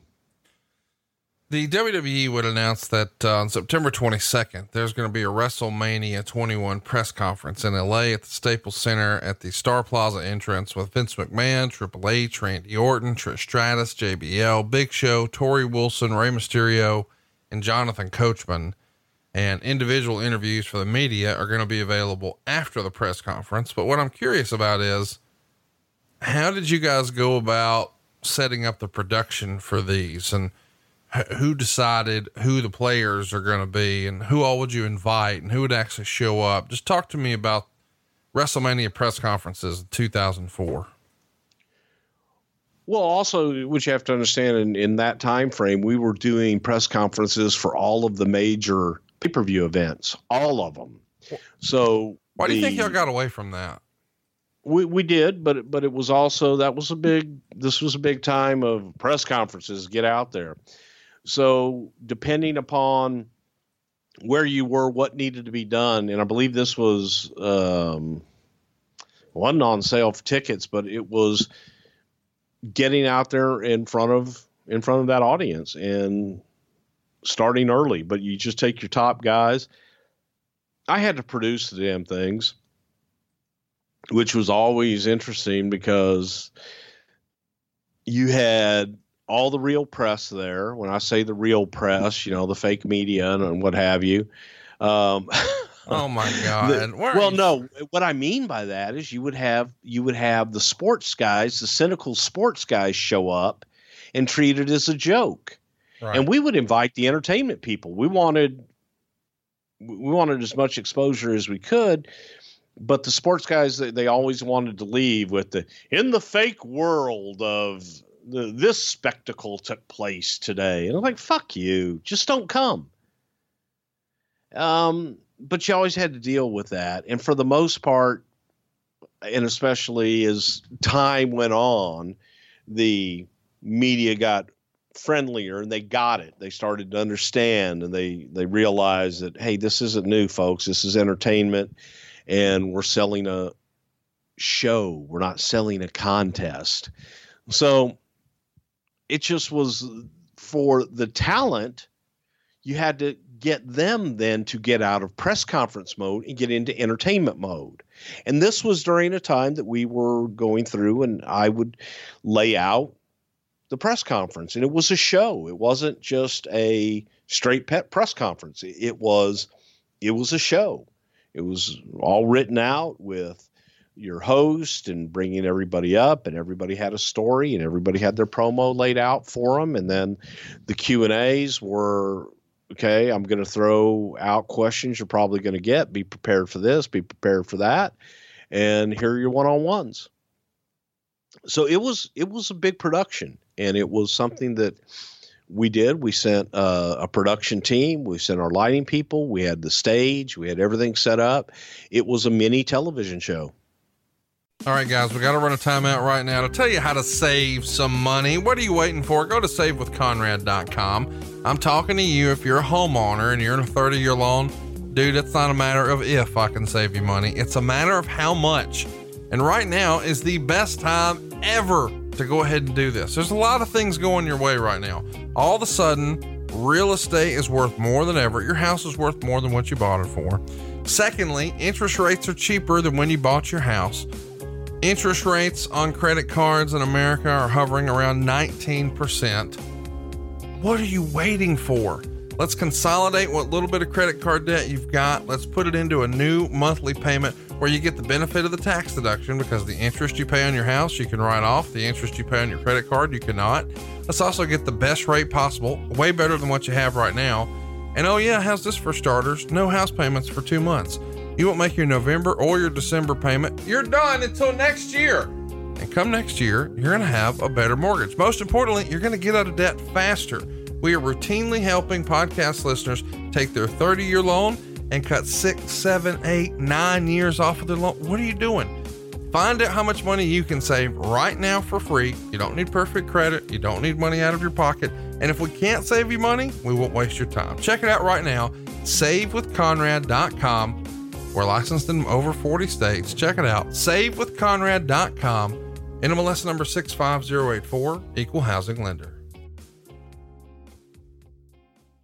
Let's talk about something else that, that I found interesting in my research this week. There's apparently an issue with Eric Bischoff during the Unforgiven pay per view, which was one month prior to this. It was it's written here. Triple H was the first one to reach Bischoff by cell phone during the Unforgiven show when no one could find him. Bischoff explained to Hunter that he left hours earlier and couldn't get back to the arena in time, and at that point, Hunter chewed him out. The next day at Raw, Vince McMahon met with Bischoff to discuss the situation. One wrestler said, Imagine Bischoff's humiliation getting chewed out by Hunter and Vince for leaving a show early, considering his position in the industry just five years ago. Nobody around here feels sorry for him, though. Uh, the, the article would continue. Although Bischoff was in fact mistakenly told by an agent that he wasn't going to be used on the pay per view, that was not a valid excuse for him to leave early. The rule across the board for all talents is that they stay until the show's end, even after their match or role is finished. Quote, we've all left early. He just got caught, said one wrestler. They also said it shouldn't be that hard for Bischoff, presumably one of the higher paid talents, to stick around for four or five days a month that he has to work. So a little bit of hate, a little bit of heat. What do you remember about Bischoff being uh, MIA for a pay per view here? Um, he wasn't MIA. It was a complete misunderstanding. Eric showed up for work at the pay per view and was told that he wasn't needed at the pay per view. So Eric checked with everybody and he said, okay, I, I don't have anything to do. I'm going to go on to Raw. Eric left to go on to the next town and go to Raw. We something happened in the pay per view that we were like, oh shit, we need um, we need somebody to go out and cut a promo and and do something. Get Bischoff because Eric was the general manager of Raw, and and everybody went looking for Eric, couldn't find him, and so the call was made, Eric, where are you? he's like, I'm in whatever the next town was. So they're like, well, what the fuck? Um, but Eric was told he wasn't needed and that he could leave. It was a complete misunderstanding, and I know because I was involved in it. And they told him from now on, you know, if you're you're there, just wait till the end of the show because you never know if we may need you. It wasn't uh, uh ooh Eric left and he got caught. No, Eric asked. Eric was there to work and was told you're not needed. He says, "All right if I leave and go on to the next town." Yeah, go ahead, man, because we don't have anything for you tonight. That's all it was. Was much ado about nothing, and that's that's where you know that the rumor and the bullshit that that happens that a little thing like that turns into, oh, he got chewed out here and he got chewed out there. He he got told the next day by Vince, you know, hey man, you come to work, stay until the show's over, out of out of respect to the performers. And Eric was like, you got it. Uh, we'll never leave again. But it wasn't like he just snuck out. He asked and was told, yeah, it's okay, leave. Well, someone else is uh feels like they're on their way out. Billy Gunn has been pulled from the road and is now on a leave of absence. He wasn't happy with how he was being used or how he was being paid, and it transferred to his productivity in management's eyes. So he's gone from the road for now, but still under contract. Was Billy Gunn just burnt out here? I think so, and I also not only was Billy burnt out, but I think that creatively and kind of run the gamut as to what are we going to do with Billy, and Billy not being satisfied with anything that anybody came up with. A lot of times, the best thing to do is go away and learn, learn a new Holt. Well, it's weird because this feels like, you know, the end. He's going to be released on November 1st. And, uh, in 2005, of course, he would be very, very critical of WWE and he'd be very negative towards Triple H. And he shows up in 2005, uh, in TNA. What'd you think when, when he's down there in TNA and, and teams up with BG James and they create the, the 3Live Kru and they sort of have some not so nice names about, you know, the little sort of tongue in cheek stuff with Vince McMahon, the Voodoo Kin Mafia or VKM. What do you remember about all that? I, I didn't see, I wasn't watching TNA at the time. I don't remember a lot of it other than hearing about, you know, later on the Voodoo Kin Mafia. I thought it was one of the stupidest fucking names I ever heard. Come on um, BVKM, but Voodoo Kin Mafia, I just I don't know what the fuck that's supposed to mean. Um, you know, was what it was, but th- that was the thing you did, man. You left, you badmouthed your company. Again, something I, I just never understood. If you work somewhere for all these years and they're good to you, and sometimes you, you just got to leave for whatever reason, whether you fuck up, whether they fuck up, they don't want you, just move on. But it doesn't take away the good years that you had. So enjoy that. And life's too short to be negative on shit. Well, let's talk about uh, a negative rumor that would pop up. And of all places, it starts with the honkytonkman.com. So you know it's got to be legit. Well, fuck uh, yeah. Either that or that other goof in California. it's written at the time the top rumor of the week circulating amongst WWE front office staff, production staff, and wrestlers was that Kane had given his notice to the company.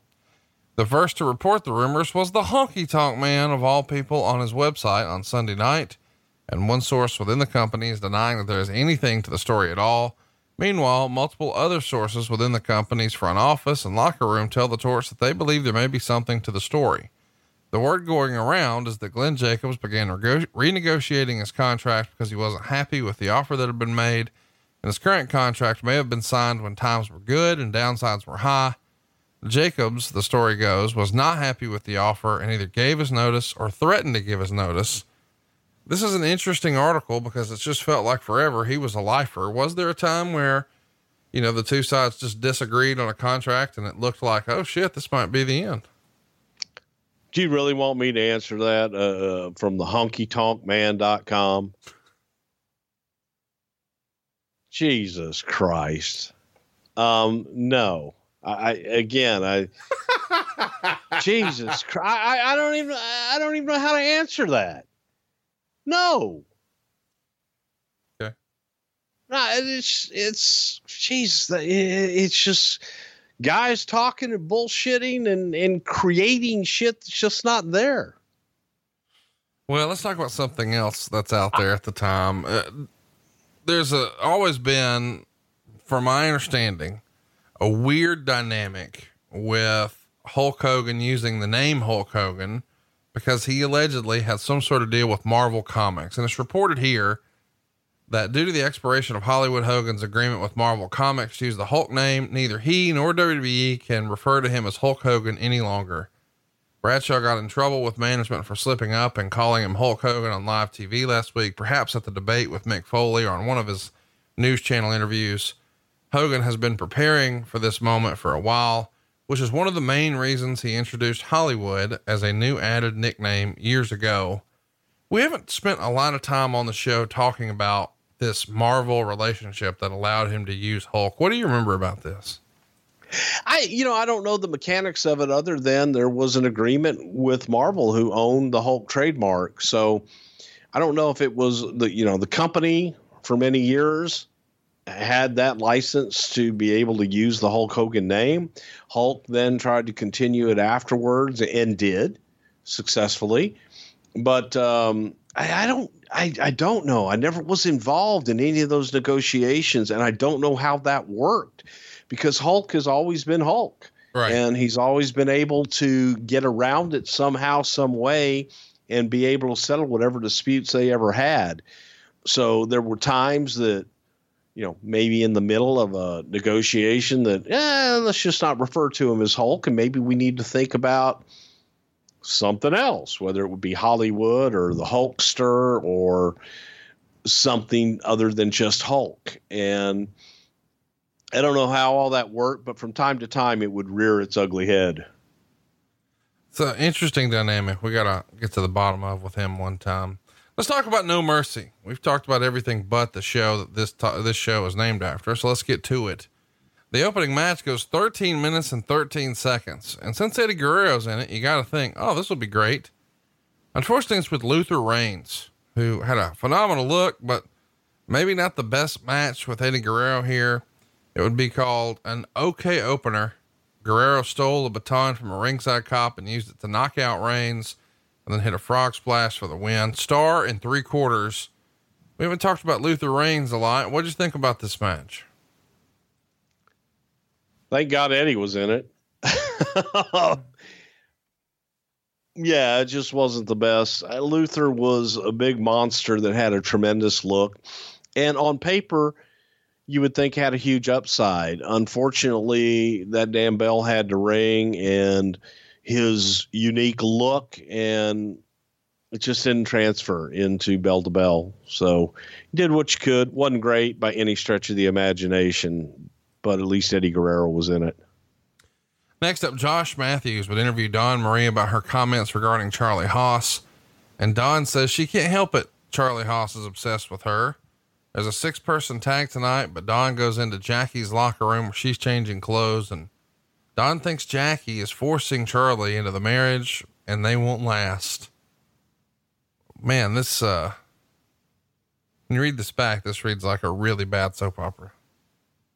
It was a bad soap opera. Uh, um, trying to create stories for everybody at, at times, and there was a real life Jackie Gayda and Charlie Haas being married, and being a couple, and carrying over to the ring. So you, you try to mix as much real life as you can with storyline and make it real, people to identify with it.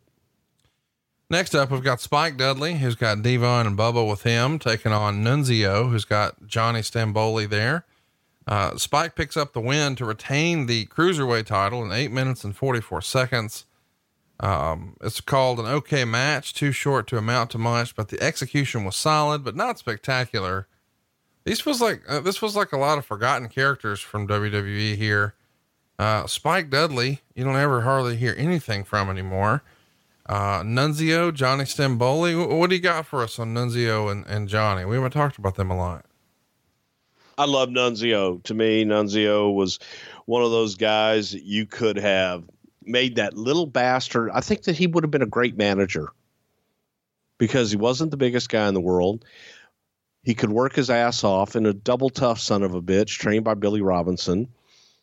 And he could talk, but he was an aggravating little shit that everybody in the audience would imagine that they could kick his ass. So I loved Nunzio, but it just never really clicked. I think that people saw through it. Um, and Stamboli was one of those from WCW that you thought had a huge upside, but Johnny just couldn't get out of his own way and, and couldn't get out of his own head and thought he was a much bigger star than he ever was. It's a shame too, because, um, the real life guy behind the character is only 42 years old now. So you think back in this era, I mean, dude's 27. That's fucking unbelievable. And Nunzio now is only 47, so you could dust him off, my camera manager. Uh, next up, they'd show a clip of The Undertaker pinning Hulk Hogan to win his world title for the first time in Survivor Series in 91. They'd show other clips of Taker's title wins during the show, and they're trying to give the impression here that this is his night. Next up is a pretty good match, and two workers that a lot of people would say, oh, that makes sense. Paul London, who we haven't spent a lot of time talking about, and Billy Kidman, uh, Kidman's going to pick up the win in 10 minutes and 33 seconds. Uh, it was be described as crisp, fast paced action throughout. With London looking like a class above everyone else in WWE when it comes to adding intangibles to the way he executes basic moves and sells. Really, really high praise for him. Um, what, what do you, what do you think of that assertion that he was another level with the little things? Were you really impressed with Paul London? I've never heard you really put him over super strong.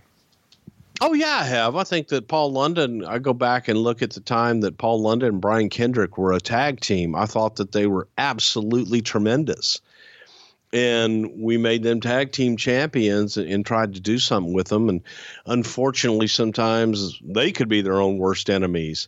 But I thought Paul London was extremely talented. Same thing with Kendrick. He, he can do anything, and, and he's also a hell of an instructor. But sometimes their their demons in their head would get in their way. Um, you know, Paul didn't always take things seriously, but as far as a talent, holy shit! Um, I thought that Paul London was a hell of a talent and could do anything with anybody and make it believable. He he had that unique talent to is a smaller guy, not the biggest guy in the world, be able to work with anybody on the roster and get a match out of them. This is a good match. If you're going to go back and watch a match from this show, Hell this of a is match. the one. Uh, there's a lot of near fall exchanges, and then Kidman goes to the top rope to hit a shooting star press, but instead jumps to the floor and teases that he's going to walk out. Taz on commentary mentions if he leaves, he's going to be fired. Of course, that gets our action going again. And uh, London's going to flip onto his feet, hit a side kick, goes for a shooting star press of his own. But Kidman would lift his knees and then hit a shooting star press, which popped the crowd and scored the pin. And London here is bleeding from the mouth. And the medics are working on him, Kidman hit another shooting star press on him. Of course, Cole and Taz are outraged. And it's written here this is the first 10 minutes of a very good 15 to 20 minute match, two and three quarter stars. I thought it was better than that. I thought this was a really good match. But I guess, you know, I would have been okay with it being a little longer. Uh, I think this is a match I can recommend strongly. People go check out. It was. It was a hell of a match, and it's one of those that on a card like this that you go back and when you're watching, go son of a bitch. As we like to say sometimes, that's a good little match. Um, and they got the audience too, so they were able to go out and tell a good story. But fuck, I enjoyed the hell out of it. These guys are former tag team champions together, and that didn't last very long. You know, we've seen a lot of teams break up and go singles, but it does feel like Kidman and London, maybe they had limited upsides in WWE at this time because, well, for whatever reason. You think they would have been better off sticking together as a tag team? Now, you know, with the benefit of hindsight. unfortunately nobody really nobody really cared and they, they didn't care for him as a tag team and they didn't really care for him as they as they broke up and tremendous performers But why do you think that is? Let's put our finger on that for a minute. If we're both acknowledging, hey, these guys are great wrestlers and, you know, they have all the intangibles, they put on great matches, but then nobody cares.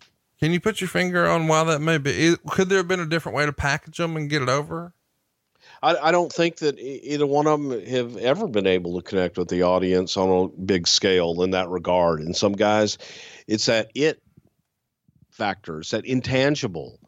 So yes to a certain degree without a doubt you know they they could go out and do some things that were absolutely spectacular. But beyond that what what was there to to really care about and whether it was story whether it was ability to carry off a story i don't know. And billy kidman is one of those guys that out of the ring is one of the most entertaining sarcastic funny motherfuckers that you ever want to be around. Same thing with paul london. But for whatever reason connection with the audience I, there was something missing. I don't know why, but it's just, uh, it's fun to go back and look at that stuff from a fantasy perspective and think about what if. But this next thing, we don't have to wonder about. It actually happened. Kenzo Suzuki and Rene Dupree are going to take on Rob Van Dam and Rey Mysterio Jr. And I know what you're thinking. Oh, with all that star power on one side, Van Dam and Mysterio are going over. Nope. Nay, nay. Kenzuki Sasaki and Rene Dupree get the win. Um, Dupree starts. What, what did you call him? Kenzuki Suzuki? Kenzo Suzuki? There you go. that not what I said? Kenzo Suzuki. You said Kenzuku Suzuki. Well, let's run- let's run what through the this fuck you said. We're taping at two in the morning. All right. We're doing the fucking Yeah. best we can. This is this is true. This is true. I haven't I haven't slept since fucking Tuesday. So I, I woke up this morning in uh in DC, spent the day in Baltimore, stopped over in Atlanta, and and hurried home to tape this motherfucker. I'll pronounce Suzuki's name however the fuck I want today. Yeah, and every once in a while when you hear this, that's my head hitting the microphone. Well, we're home stretching it, baby. Pure We're almost there. exhaustion. Uh, Dupree's going to do some mic work, and then Kenzo Suzuki sings Bruce Springsteen's "Born in the USA" chorus. That's real. Uh, nonstop action here. Uh, Meltzer would say, not as awkward as you might expect, given the clash of styles. Kenzo rolled up Rey in the ring and yanked on the top rope for leverage to score the pin. He almost forgot to grab the top rope to taint the pin. Star and a quarter uh, in hindsight, I mean, Van Dam and Mysterio probably should have went over here. What can you tell us about Kenzo Suzuki and Rene Dupree as a tag team? God, you know, and I still to this day think that Rene Dupree had a huge upside. Uh, Kenzo, big, good looking guy. He just wasn't ready. His wife was the star of that team, but nobody gave a flying fuck one way or the other. And this match was a clash of styles in every way possible. From, you know, Rey and Rob uh, trying to work with a stump in Kenzo and it just was yeah it was rough wasn't one of the shining stars Next up, Big Show and Kurt Angle. And the build up to this match started back on September 9th on SmackDown when there's supposed to be a lumberjack match scheduled between Angle and Guerrero. The match goes to a no contest when Big Show returns and interferes in the match, choke slamming both guys. And the following week, he's given two contracts to choose from one to face Guerrero and one to face Angle. He signs the contract with Guerrero's name on it. And after signing it, Angle and Luther Reigns throw Guerrero out of the ring and offer Big Show a handshake. Big Show then tears up Guerrero's contract and signs the one with Angle's name on it to face him at No Mercy. And uh, they're going to go 15 minutes and six seconds. That's real. A 15 minute Big Show match. And it's, it's getting high praise here. Um, it's called a good match, two and a half stars. What'd you think of uh, this match and the way a frustrated Angle would get intentionally counted out, and then Teddy Long would come out and restart the match with uh, no count out stipulation? well i was about to get hot when you said can you imagine big show match 15 minutes? Because i thought that they tore it up. And this is one of those where you can see big show you give him a worker to go out there man show could go He's just got to have the right opponent, and if he can tell the right kind of story, Exactly. And he did really well with smaller guys, and it, it, it goes into that classic David Goliath thing. But when done well, I don't know that anybody really did it as good as Big Show did because the size is so disparate that it just it, it's it's shocking, especially when you've got an Olympic wrestler like Kurt Angle. It's he still dwarfs him, so they were able to tell a really good story in this match. And believe in not just that in a believable story that you get lost in in the match. And it was just a wonderful wonderful picture. I thought it was the best match on the card up until this point and it's a testament to both those guys because as you said big show getting out there with someone that just he dwarfs in size but kurt angle being able to work with a giant and make you believe by how hard he works that he could do anything he wanted with that giant. So I thought it was a tremendous story, and they had a great match. And, and hats off to both guys. Yeah, it was a good match. I can't argue that at all. Um, next up is a continuation of the best of five series for the United States title. At SummerSlam, uh, Cena would beat Booker in the first match of the best of five series. And on August 26th, Booker wins the second match. The following night at a house show, he defeats him in the third match and goes up 2 1. On September 16th, Cena defeats Booker in the fourth match. So now we're tied up. And this is our finale. These guys get 10 minutes and 20 seconds. Uh, ultimately, Booker misses a scissor kick attempt. Cena hits the FU out of nowhere. Two and a quarter stars. Cena is your winner, and he's retained the U.S. title. Was there any consideration of going the other way, or was it pretty clear here? Cena's the man. Cena was the man, and this was a suggestion from Booker T based on his series that he did with Chris Benoit on WCW. And it worked for John. It was a way to get John over. That was what the whole thing was designed for. And this was the period of the build for John Cena. So, my boy, um, I thought Booker did. Eh, eh, Booker looked at this as his job and his task. I've got to get John Cena over. And Booker did that. And Booker did it without hurting himself one bit and got himself over in in getting John Cena over.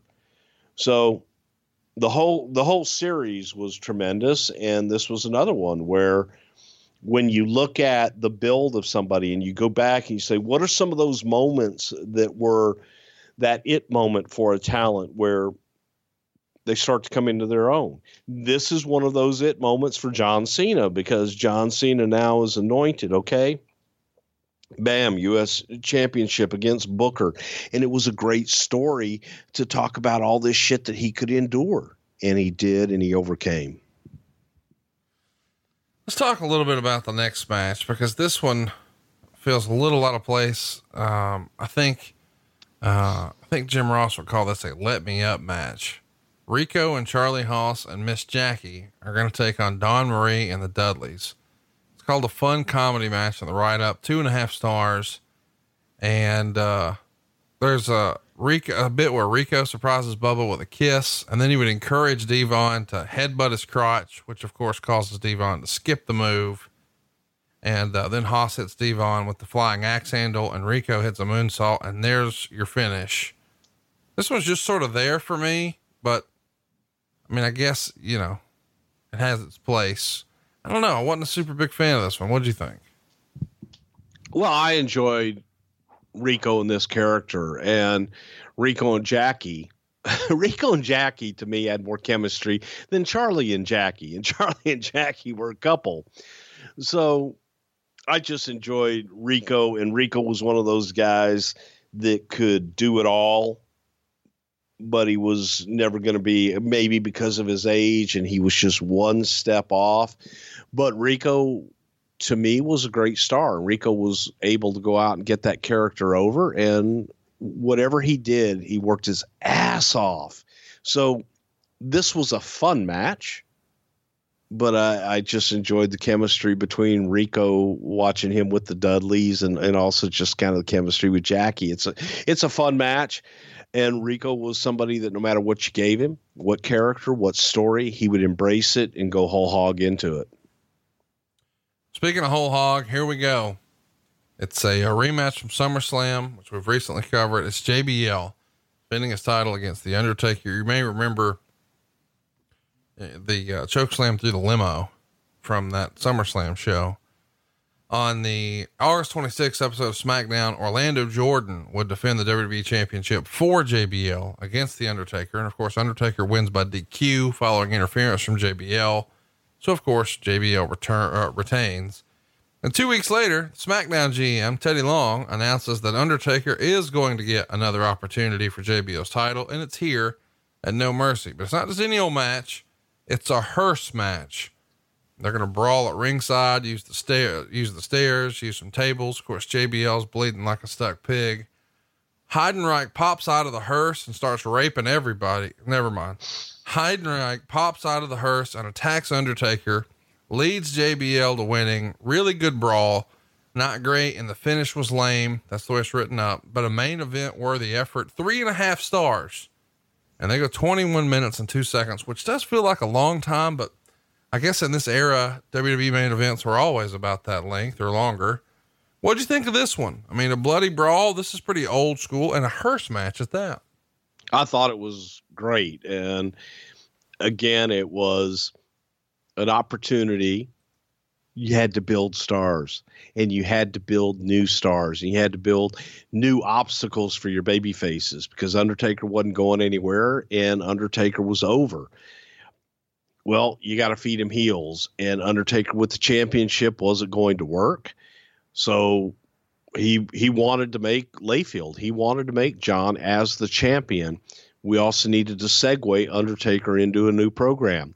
We needed to make more stars. Heidenreich was the next guy on that list. Big bastard that matches up size wise with the Undertaker that people could think, all right, uh, this guy's got a chance against the Undertaker, and that psychological crazy wackadoo shit that Heidenreich did. Those kind of mind games against the Undertaker would be a good matchup, and this this was a match to facilitate that transition. Layfield squeaks out with the championship. Heidenreich slides into a program with the Undertaker, and we can all move on into new stories and and settle down into something else. So from that vantage point, I thought it was tremendous. Um, people will go back and hindsight being 2020 and look at John Heidenreich, who wasn't over at the time, but you have you have to do something with new talent to try and get them over. And John hadn't been tested yet, and Taker was willing to to say, "Hey, let's come under the the Taker learning tree and let's get this guy over." So, um, in that regard, I thought it it was done very well.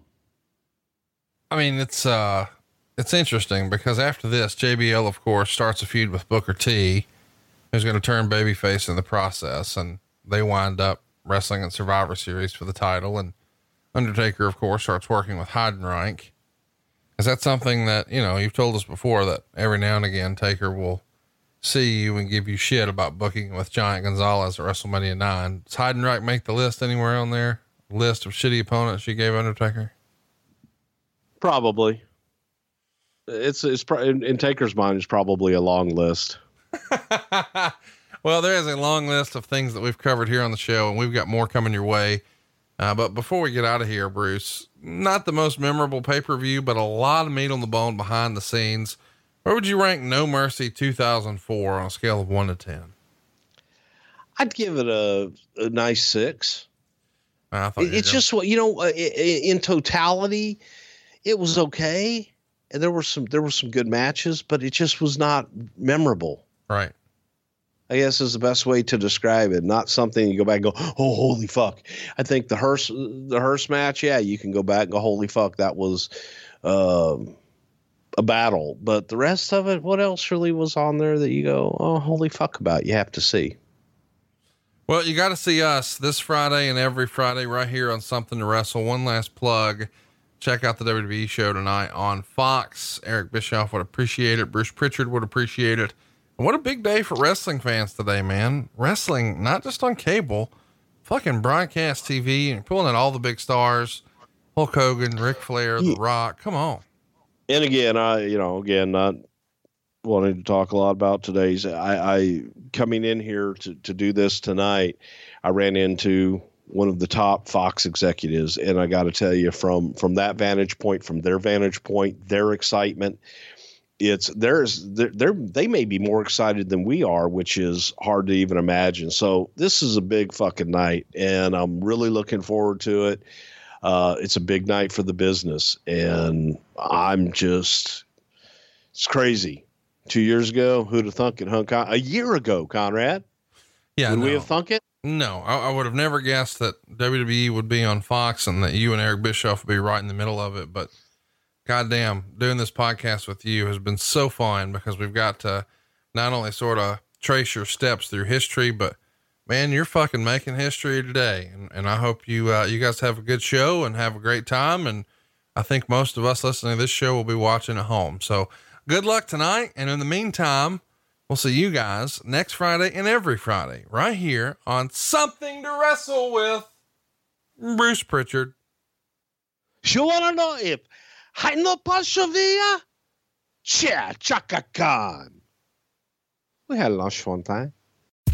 John brings his skewed sense of humor. Jeff brings tips to cut strokes off your next round.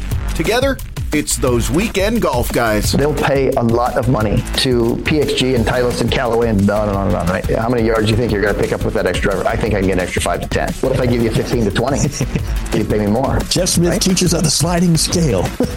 those weekend golf guys, the podcast, part of the Bleav Network. Just search B L E A V on YouTube or wherever you listen.